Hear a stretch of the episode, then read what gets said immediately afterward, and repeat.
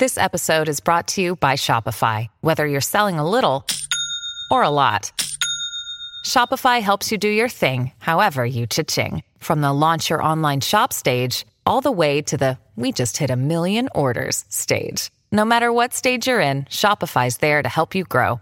Sign up for a $1 per month trial period at shopify.com slash special offer, all lowercase. That's shopify.com slash special offer.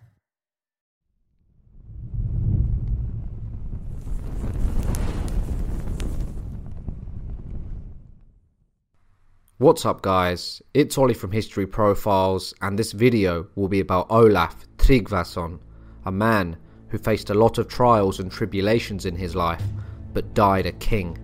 Anyway, let's get into the video. The birth of Olaf is surrounded in mystery and the exact date of his birth is unknown. However, we do know that he was born sometime in the 960s in Norway. He was born to a noble woman called Astrid and his father had been killed before his birth.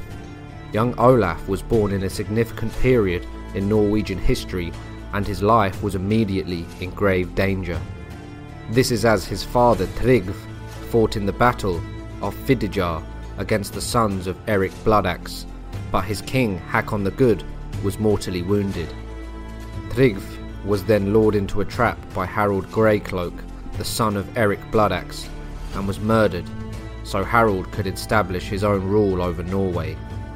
This is due to the fact that Tryggv was the king of the Vestfold and the Vingulmark, and was the grandson of King Harold Fairhair, the first king of Norway. Harold Greycloak and his brothers then seized the Norwegian throne, and they wouldn't rest until every family member of Tryggv was killed. Olaf's mother Astrid, knowing only death awaited them in Norway, fled they would travel far to Kiev, where Astrid's brother was in the service of Vladimir the Great, the Grand Prince of Kiev. They would board a merchant ship and travel to Novgorod first, which is one of the oldest historic cities in Russia. However, fate was not with them, and the merchant ship was ambushed in the Baltic Sea by Estonian Vikings. The men on the ship were killed, and the women and children were to be sold into slavery Olaf and his mother were now no one. Their identity had to remain hidden due to them being wanted by the royalty in Norway, and Astrid and her son Olaf went from a noble life to a life of slavery. It is unknown what happened to his mother.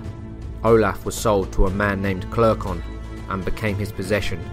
He was no longer royalty, but property. He would constantly be sold as if he were no better than an animal.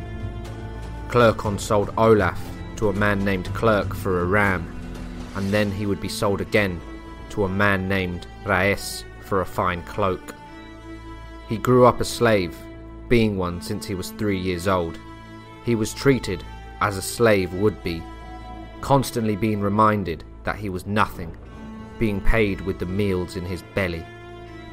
He saw life for what it truly was brutal, every man for himself, and knew the brutality of seeing men being slaughtered since he was an infant, and then the torture of being ripped from his mother's arms and sold.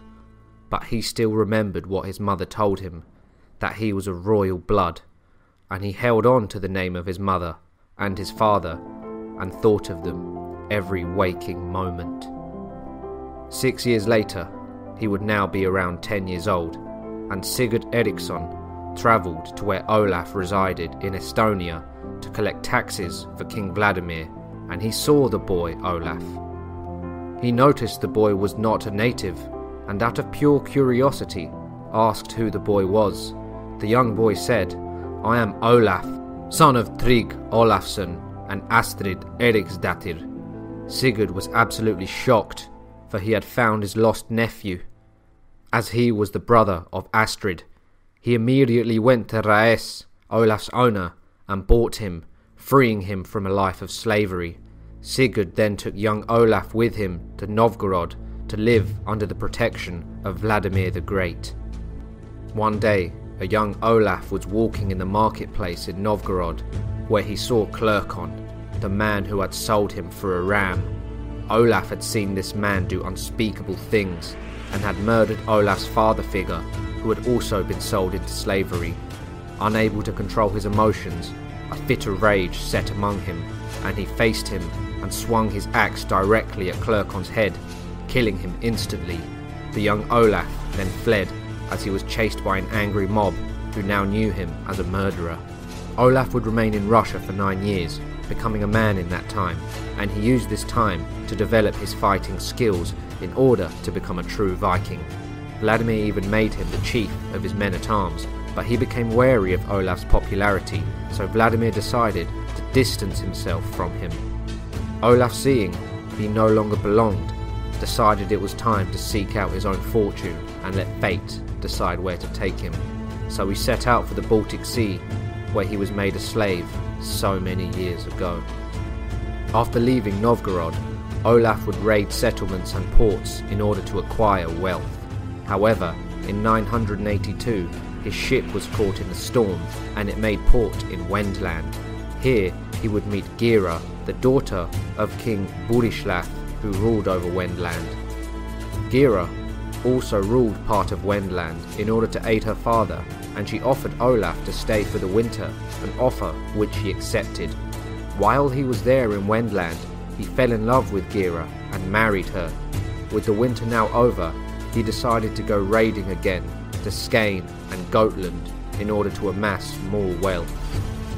Upon returning to Wendland, his father-in-law, King Burislav, asked if he would take part in a fight against the Norse pagan Danes, as the Holy Roman Emperor was amassing a great army of Saxons, Franks, Frisians, and Wends to fight. Olaf accepted, but was conflicted as he was still a pagan. Still, eager to impress his father-in-law, he went, and the Holy Army met the army of King Harald Bluetooth and Hakon the Powerful. They sailed to Jutland with a large fleet and laid waste to the pagan armies. There, they forced King Harald Bluetooth to convert to Christianity. The time of the pagan and the old gods were now fading. Olaf returned to his wife in Wendland, and his wife Geira would suddenly die. He was distraught and felt so much sorrow from her death that he could no longer bear to stay in Wendland. So he decided to raid.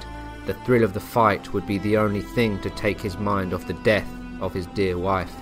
He raided far and wide, from Friesland to the Hebrides, and after four years of raiding and killing, he landed on one of the Scilly Isles, as he had heard that there was a great seer that lived there, and he was always wondering where fate would take him. He tested the seer and sent one of his men to pose as him, but the seer was not fooled and knew it was not him. Olaf knew the tales about the seer were then true and went to see him. The seer then told him, Thou wilt become renowned king and do celebrated deeds. Many men wilt thou bring faith and baptism, and both to thy own and others' good. And that thou mayst have no doubt in the truth of this answer, listen to these tokens. When thou comes to thy ships, many of thy people will conspire against thee, and then a battle will follow, in which many of thy men will fall, and thou wilt be wounded almost to death, and carried upon a shield by thy ship. Yet after seven days thou shalt be well of thy wounds, and immediately thou shalt be baptized.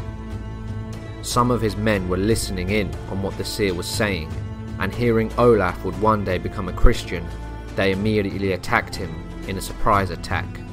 He managed to fend them off, but was badly wounded. Heeding the things the seer said, but barely believing them, he took his words as a sign, and took the leap to abandon the old gods and converted to Christianity. In the year 988, Olaf, with his remaining loyal men, sailed to England. There he met Gyda, the sister of the King of Dublin. Gyda was searching for a new husband, and many men had assembled for her hand, but she singled out Olaf. Many men objected, thinking Olaf was a lesser man. a man named Alfvine challenged Olaf and his men to a Scandinavian duel called Holmgang. Olaf and his men would fight Alfvine's men and would best them with the sword and axe. Olaf, now a man of God, made sure not to kill his opponent, now knowing the gift of mercy. Alfvine was told to leave the country and never come back, and Olaf and Gyda were then married and they would spend their time in England and Ireland. In the year 995, rumours would rage around Norway of a king in Ireland with Norwegian royal blood. The rumours, of course, were about Olaf. Hakon the Powerful, the ruler of Norway, heard these rumours and sent a man called Thorir, posing as a merchant, to see if he was truly the son of Tryggv Olafsson. Hakon wanted Olaf under his control, as he wanted no threats to his rule. However, Thorir met up with Olaf and told him his true intentions. He also told him what was happening in Norway and that Hakon took the daughters of the elite as concubines and would send them home after he grew tired of them. He had also been weakened due to his fighting with the Danish king as he refused to convert to Christianity. Olaf remembered what the seer had told him and used this knowledge to seize his opportunity, so he sailed for Norway. By the time of his arrival, many men had already revolted against Hakon, who was now hiding in a pigsty with his slave Kark. The rebels knew of Olaf's heritage and his story, and that he had grown up a slave. All the powerful men that tried to kill him as an infant were now dead, and rebels proclaimed that they had a new king, and that was Olaf. They searched for Hakon and knew he was residing in a pigsty. Once outside, Olaf shouted the man who brought him Hakon would have a great reward. Hakon's slave Kark then waited till Hakon slept and killed him and brought out his head to Olaf. However, King Olaf did not reward him and instead killed him the same way he killed his master Hakon, by decapitation. After this, he was known as the King of Norway, and Olaf would travel the land to the parts of Norway that were not under the rule of Hakon, and those other lands would swear allegiance to him. He demanded that they all be baptized, and they reluctantly agreed. Thus, the old gods faded away into nothing but memory. In the year 997, Olaf founded his seat of government in Trondheim, and he would promote Christianity throughout his reign, and even baptized the explorer Leif Erikson, the first European to set foot in North America. Olaf's ambition was to rule a united Christian Scandinavia, and in that he generally had success. Pagan temples were torn down and churches erected in their stead. Olaf sent word that he was interested in marrying the Queen of Sweden, called Sigrid, but she was a pagan and refused him. Instead, he married King Sven's sister, Thyra, who was an ex wife of his former father in law, King Burislav. Olaf's first wife, Geira, and his second wife, Gyda, brought him wealth and good fortune but his last wife Thyra was his undoing. Thyra began to complain that she'd left the dowry her brother Sven Forkbeard gave her in Wendland, and since her brother Sven didn't approve of her abandoning her ex-husband King Burislav, he refused to help her retrieve the dowry. Thyra begged Olaf to accomplish this task, and always keen for an adventure, and maybe wanting to show his old father-in-law the king he had become he gathered his warships and went on an expedition to Wendland. In the summer of the year 1000, he set out with a large number of ships and men. The reunion with his father in law was one of peace, and he reclaimed his wife's dowry. However, not all was well for Olaf, as the rival Scandinavian kings plotted against him. Sven Forkbeard formed an alliance with King Olaf of Sweden and the Norwegian Jarl, Erik. The three leaders met and waited for Olaf Tryggvason's return to Norway, planning to ambush him. The ambush took place near Svold, an island near Denmark, and soon after being spotted, the Battle of Svold took place. Ships would ram into each other, and men would die by the sword. Olaf managed to repel his attackers, but Jarl Eric's ship rammed into his magnificent boat called the Long Serpent, and him and his crew knew death awaited them. Olaf and his men could no longer see Valhalla, and instead of standing and fighting, they all jumped overboard. Olaf had lost his kingdom. Most likely, Olaf drowned and died in his armour.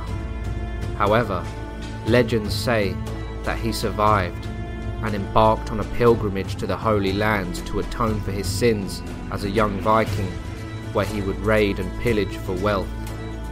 But if he lived, he never came back to Norway and lost everything.